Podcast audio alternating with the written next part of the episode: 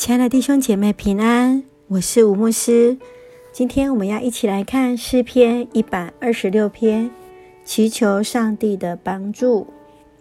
诗篇一百二十六篇，当耶和华将那些被掳的带回西安的时候，我们好像做梦的人。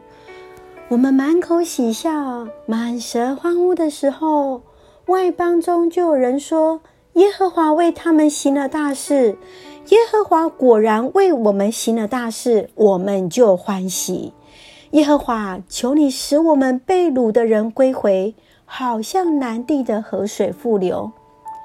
流泪撒种的必欢呼收割，那带种流泪出去的，必要欢欢乐乐地带禾捆回来。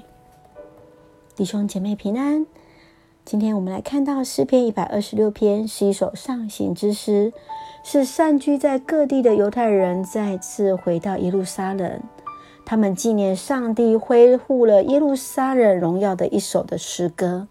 这是一首充满了感恩、祈求、充满了喜乐跟感恩的诗歌。诗人来描述上帝过去为他们以色列百姓所成就的大事。接下来祈求上帝的帮助，以及帮助他们来完成那未完成的一个志业。从第五节、第六节，我们来看到一个农夫的一个生活。当农夫撒种时，对他们而言，每一粒的麦子、每一个种子都是极其宝贵的食物。农夫他的心一定很挣扎，因为他不知道所撒的种子是否能够收成。他流着泪来撒种。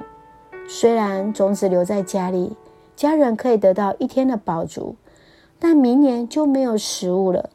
所以眼见好像是牺牲，但当当收成的时候，他就能够开开心心的和他的家人有一整年丰富的食物了。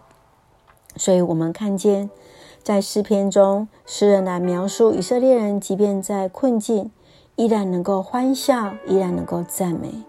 他们带着信心来祷告，也相信当含泪撒种的人都能够欢呼收割。我们是否也有这样的一个经验跟感受呢？